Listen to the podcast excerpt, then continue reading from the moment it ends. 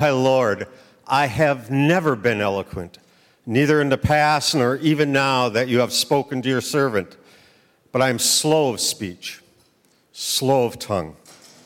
And then the Lord said to him, Who gives speech to mortals? Who makes them mute or deaf, seeing or blind? Is it not I, the Lord? Now go, and I will be your mouth and teach you what you are to speak. Um, but he said, Oh, my Lord, please send someone else. And then the anger of the Lord was kindled against Moses. And he said, Well, then, what of your brother Aaron, the Levite? I know that, I know that he can speak fluently. Even now, he is coming out to meet you, and when he sees you, his heart will be glad. You shall speak to him and put the words in his mouth, and I will be with your mouth and with his mouth, and will teach you what you shall do. He indeed shall speak for you to the people. He shall serve as a mouth for you, and you shall serve as God for him. Take in your hand the staff with which you shall perform the signs. And from the book of Isaiah In the year that King Uzziah died, I saw the Lord sitting on a throne high and lofty, and the hem of his robe filled the temple. Seraphs were in attendance above him and each had six wings. With two, they covered their faces, and with two, they covered their feet, and with two, they flew. And one called to another and said, Holy, holy, holy is the Lord of hosts. The whole earth is full of his glory. And the pivots on the threshold shook at the voices of those who called, and the house filled with smoke. And I said, Woe is me! I am lost, for I am a man of unclean lips, and I live among a people of unclean lips. Yet my eyes have seen the King, the Lord of hosts. And then one of the seraphs flew to me, holding a live coal that had been taken from the altar with a pair of tongs. The seraph touched my mouth with it and said, Now that this has touched your lips, your guilt has departed, and your sin is blotted out. And then I heard the voice of the Lord saying, whom shall I send? And who will go for us? And I said, Here am I. Send me. This is the word of the Lord.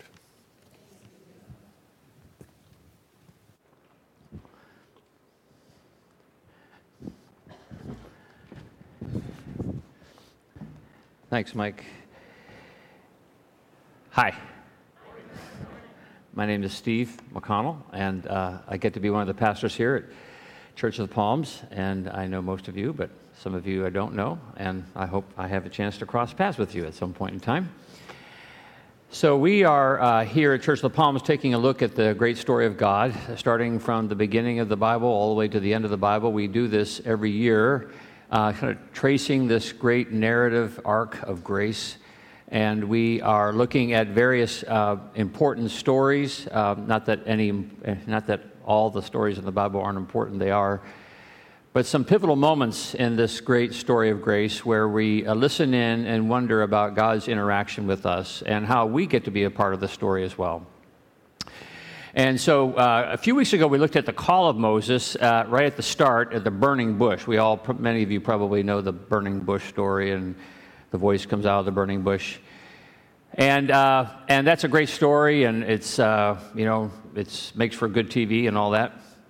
Um, but then there's this sort of second part of the story where Moses, after hearing the call of God, the voice of God, is now trying to figure out a way to get out of the call, how to get out of the story, how he can take himself to the sidelines. So that's what we just heard today, and that's what we're going to reflect on as we, um, as we wonder about God's movement in our lives. So let's pray. Lord, thank you for your great love for us and for your story and for your voice and for your call and for your desperate yearning for us to be a part of your story of grace. We thank you that you um, join us in this moment, and we pray that somehow through these words to come, you will allow us to know more of the word that we just heard, and more importantly, even the word in the flesh that we know in Jesus. For we pray this in his name. Amen. So it was about 24 centuries ago, almost five centuries before Jesus was born, when the Athenian and Persian armies met to do battle. Persia had its massive military force. It was set to invade Greece, whose armies paled in comparison. And the world knew at that moment that the Athenians did not stand a chance against the Persian juggernaut. Instead, though the Athenians did not get that message, so they decided to do battle with the Persians to defend their own territory, to defend their own turf. And so they went to battle on the plain of Marathon, and in a single afternoon, to the surprise of the world, the Athenian army did what no one expected them to do. They defeated the invading Persian army. They repulsed them, set them into retreat. An incredible victory. Now, as legend goes, the general of the Athenian army commissioned a soldier named Phidippides to run back to Athens to tell them this incredible news. This message that he was supposed to deliver was just one word. He was supposed to say to them, victory. That's all he was supposed to say. Victory. That's all that they needed to know. Victory. Now, the distance from Marathon to Athens was about 25 miles, so entrusted with this one word message, Phidippides ran.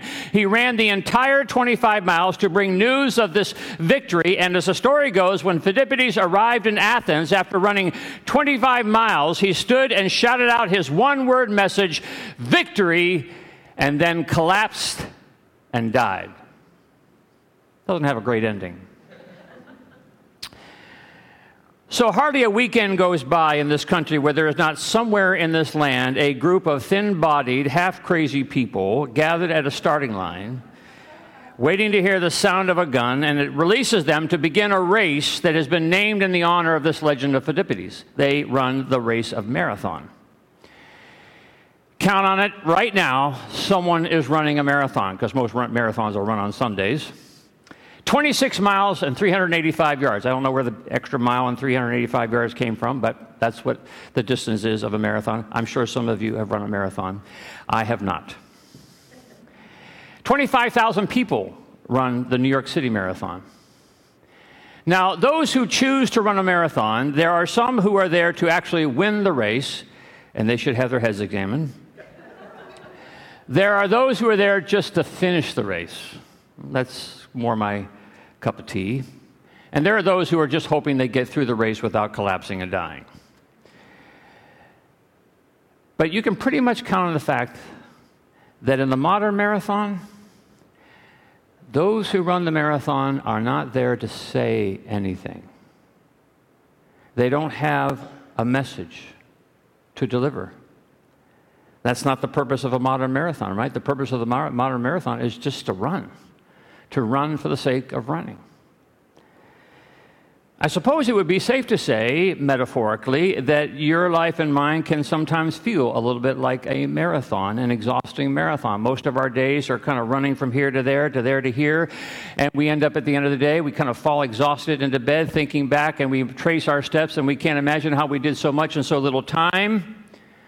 And then you link those days together and stretch them over a lifetime. And yeah, the truth is, we're not just running a marathon, we feel like we're sprinting a marathon. But the question is at the end of it, do we have anything to say?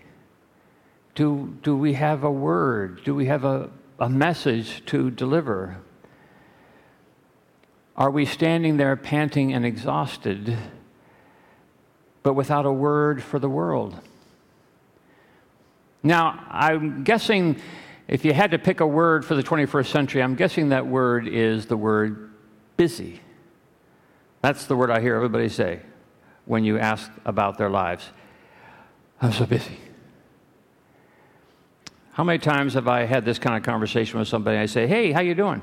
"Oh, I'm so busy." And then I say, "Well, what have you been up to?" Oh, nothing. Busy, nothing. Busy, nothing. Busy doing nothing. It explains then the conversations I also have with people who come in to see me and say, you know, I just feel like I'm in an all out sprint. I feel like I am just crazy busy, and I feel like I don't know what my purpose in life is. I feel like I don't know where I'm going. I feel like I'm so busy, but I don't have anything inside. Have you heard you say, yourself say something a little bit like that? So many are running, but with little to say. But you know, as much as I say that, I'm not sure it's true. Because the truth is, while we may be running and while we don't think we have much to say, the truth is, when we come here on a Sunday morning, what do we do? We sing our songs, we pray our prayers, we recite our faith, we preach the gospel. Oh, we have lots to say, don't we, on Sunday morning between 9 and 12, but then we hit the pavement on Sunday afternoon and we get going in the marathon, and all of a sudden we're tongue tied. We, we get to Athens and we've got no word. You know, the, the old joke what do you get when you cross a Jehovah's Witness with a Presbyterian? You get a guy on your doorstep who doesn't know what to say. So shift gears. There's Moses now. Moses has got himself a little marathon. He has settled himself, he thought, in the wilderness home. He's got his little comfort place. Moses, though, then gets this call to go back to Egypt, to begin his marathon back to Egypt because the Israelites are in slavery and Moses is being called to deliver the people of, of Israel so that they can be freed from slavery. And God says to Moses, Go tell Pharaoh, let my people go. So he's got his marathon, he's got the word, but then he tells God he's tongue tied. I don't speak very well. I can't get the words out the way I wanted to get them out. And with this seemingly handicap, he's hoping that God's going to let him off the hook. Let somebody else say what needs to be said, oh Lord, because I don't have what it takes. And God says to Moses, Baloney. Baloney. I hate it when God says baloney. Have you ever had God say to you, I hope you've heard God say to you, baloney.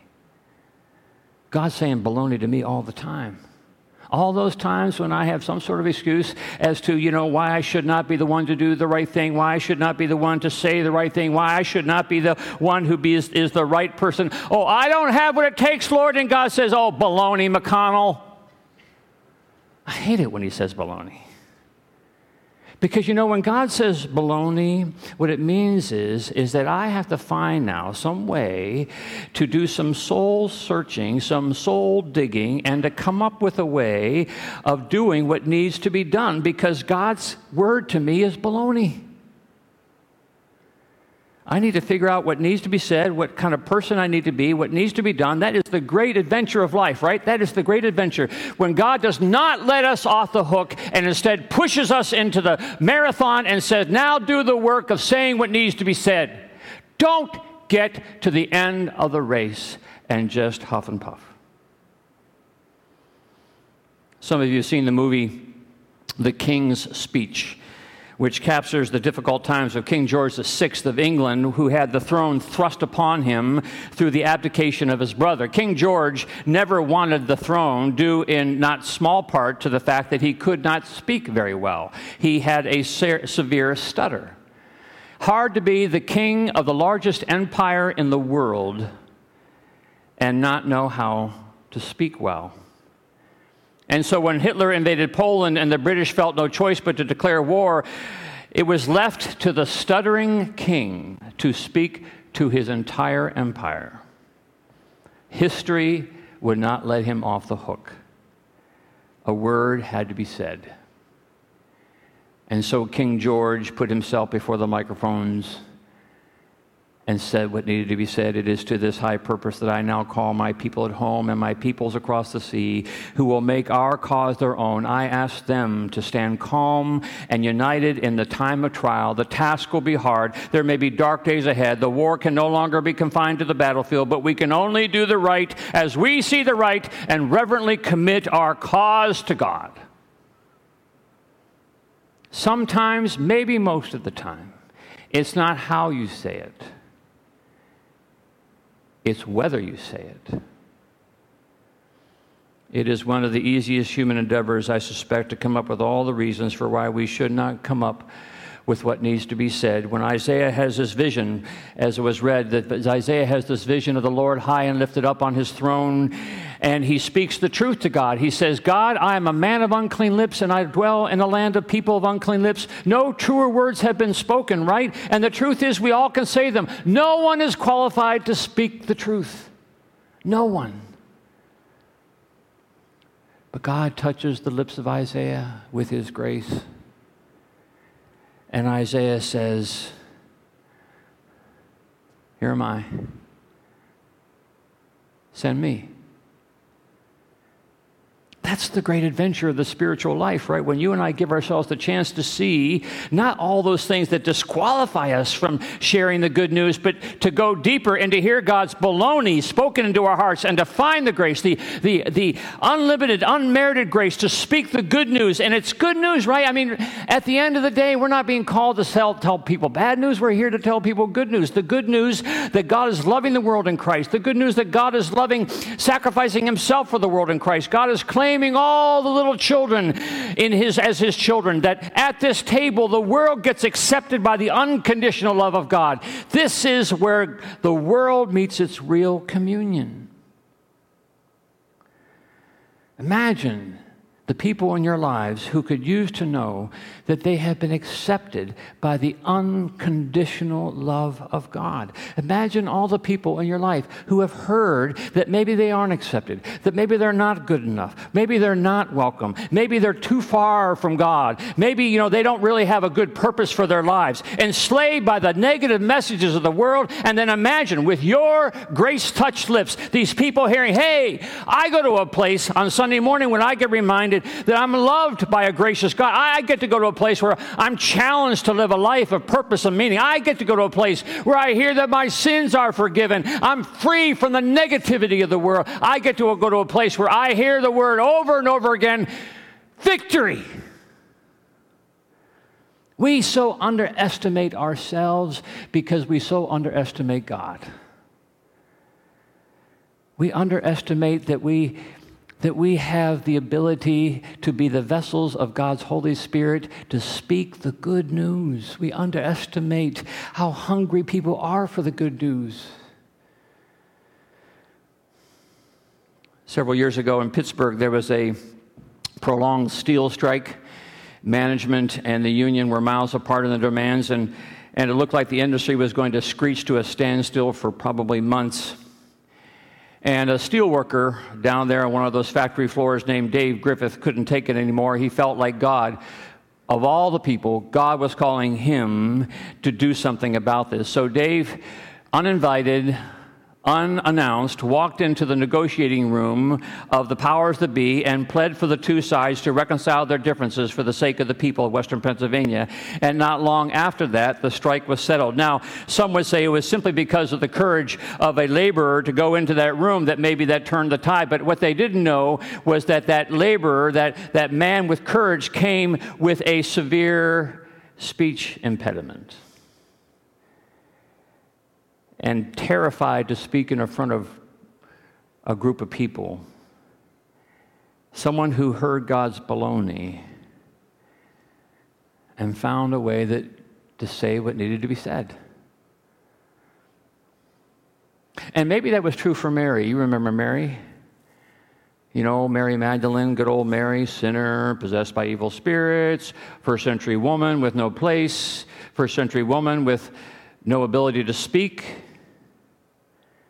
Oh, yeah, Mary. She's had all the excuses for why she should keep her mouth shut. Good old Mary, who showed up at the great battle 20 centuries ago between the forces of good and the forces of evil, up there on the mountain called Calvary. She showed up in that battle between good and evil. And when they finally rolled the stone away and life conquered death, off she went. Off she went with that message that nobody would believe, that message that nobody would say just right. But off she went on her own little marathon, and that marathon stretches across the miles and over the centuries. And at the end of the marathon, she stands before the disciples and she stands before all of us and she says, I have seen the Lord.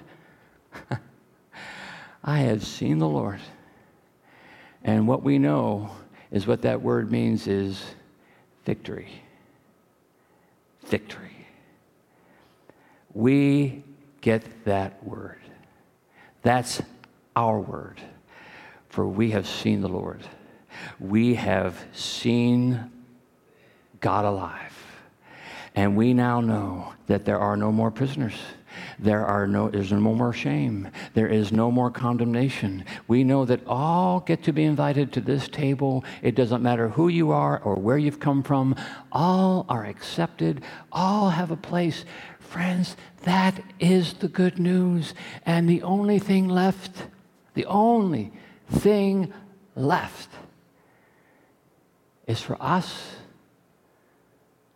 say it. Amen.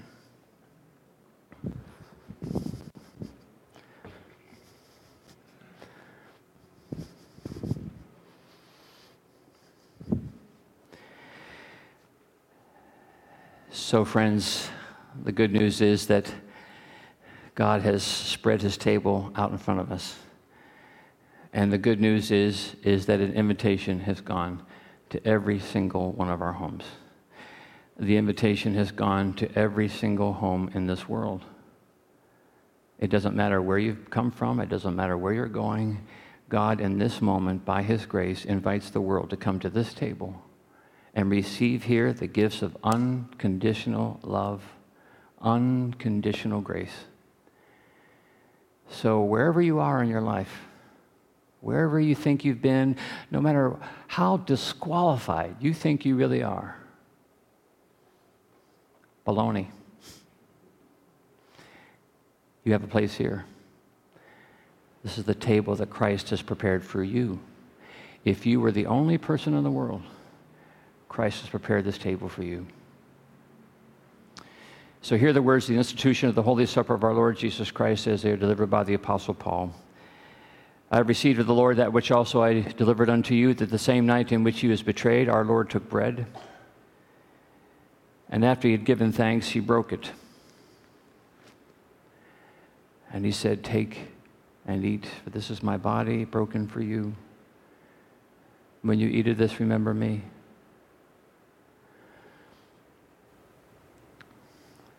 And after supper, Jesus took the cup. And he said, This cup is the new covenant in my blood. When you drink it, remember me. For as often as you eat this bread and drink this cup, you remember the Lord's death until he comes again. And he will come again. Let us pray. We are so grateful, Lord. It doesn't take a resume to get to this table. It doesn't take a certain color, doesn't take a certain style, doesn't take a certain country, doesn't take a certain language.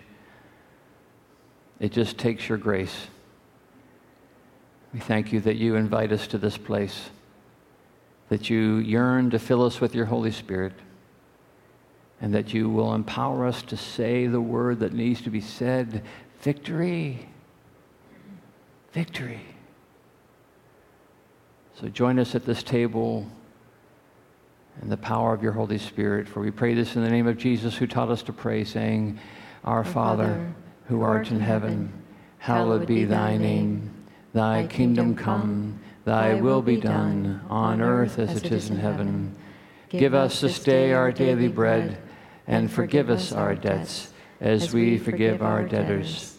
And lead us not into temptation, but deliver us from evil. For thine is the kingdom, and the power, and the glory forever. Amen. So, as you prepare to come to this table today, if you're on the wings, we just ask that you go to the back, that you enter the table from the center aisle and then return back around.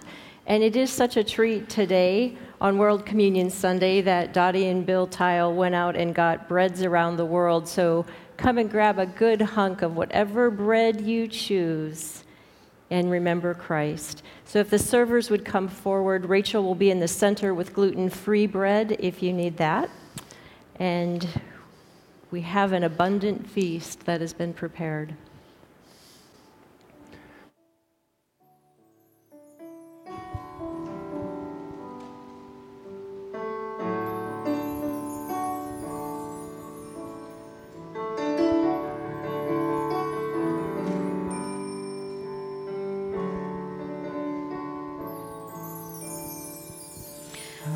Deep the Father's love for us, how vast beyond all measure, that he should give his only Son to make a wretch his treasure. How great the pain of searing loss! The Father turns his face mar the chosen one bring many sons to glory.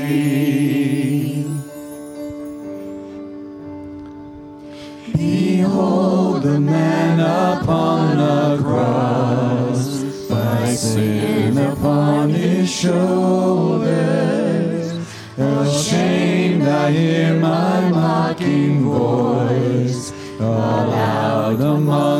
The scoffers. Here was my sin that held him there, until it was accomplished. His dying breath has brought me life. I know that it is finished.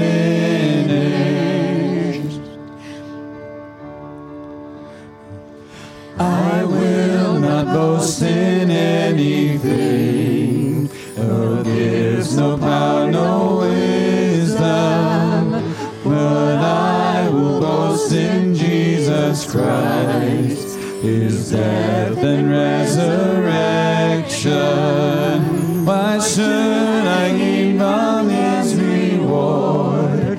I cannot give an answer. But this I know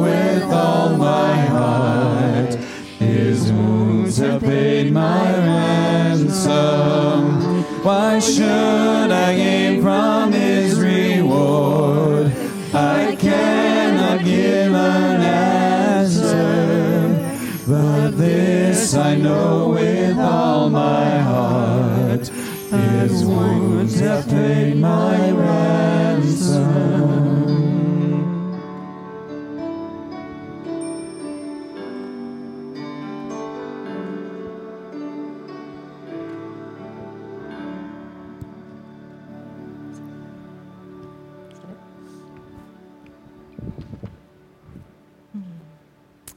Let us pray.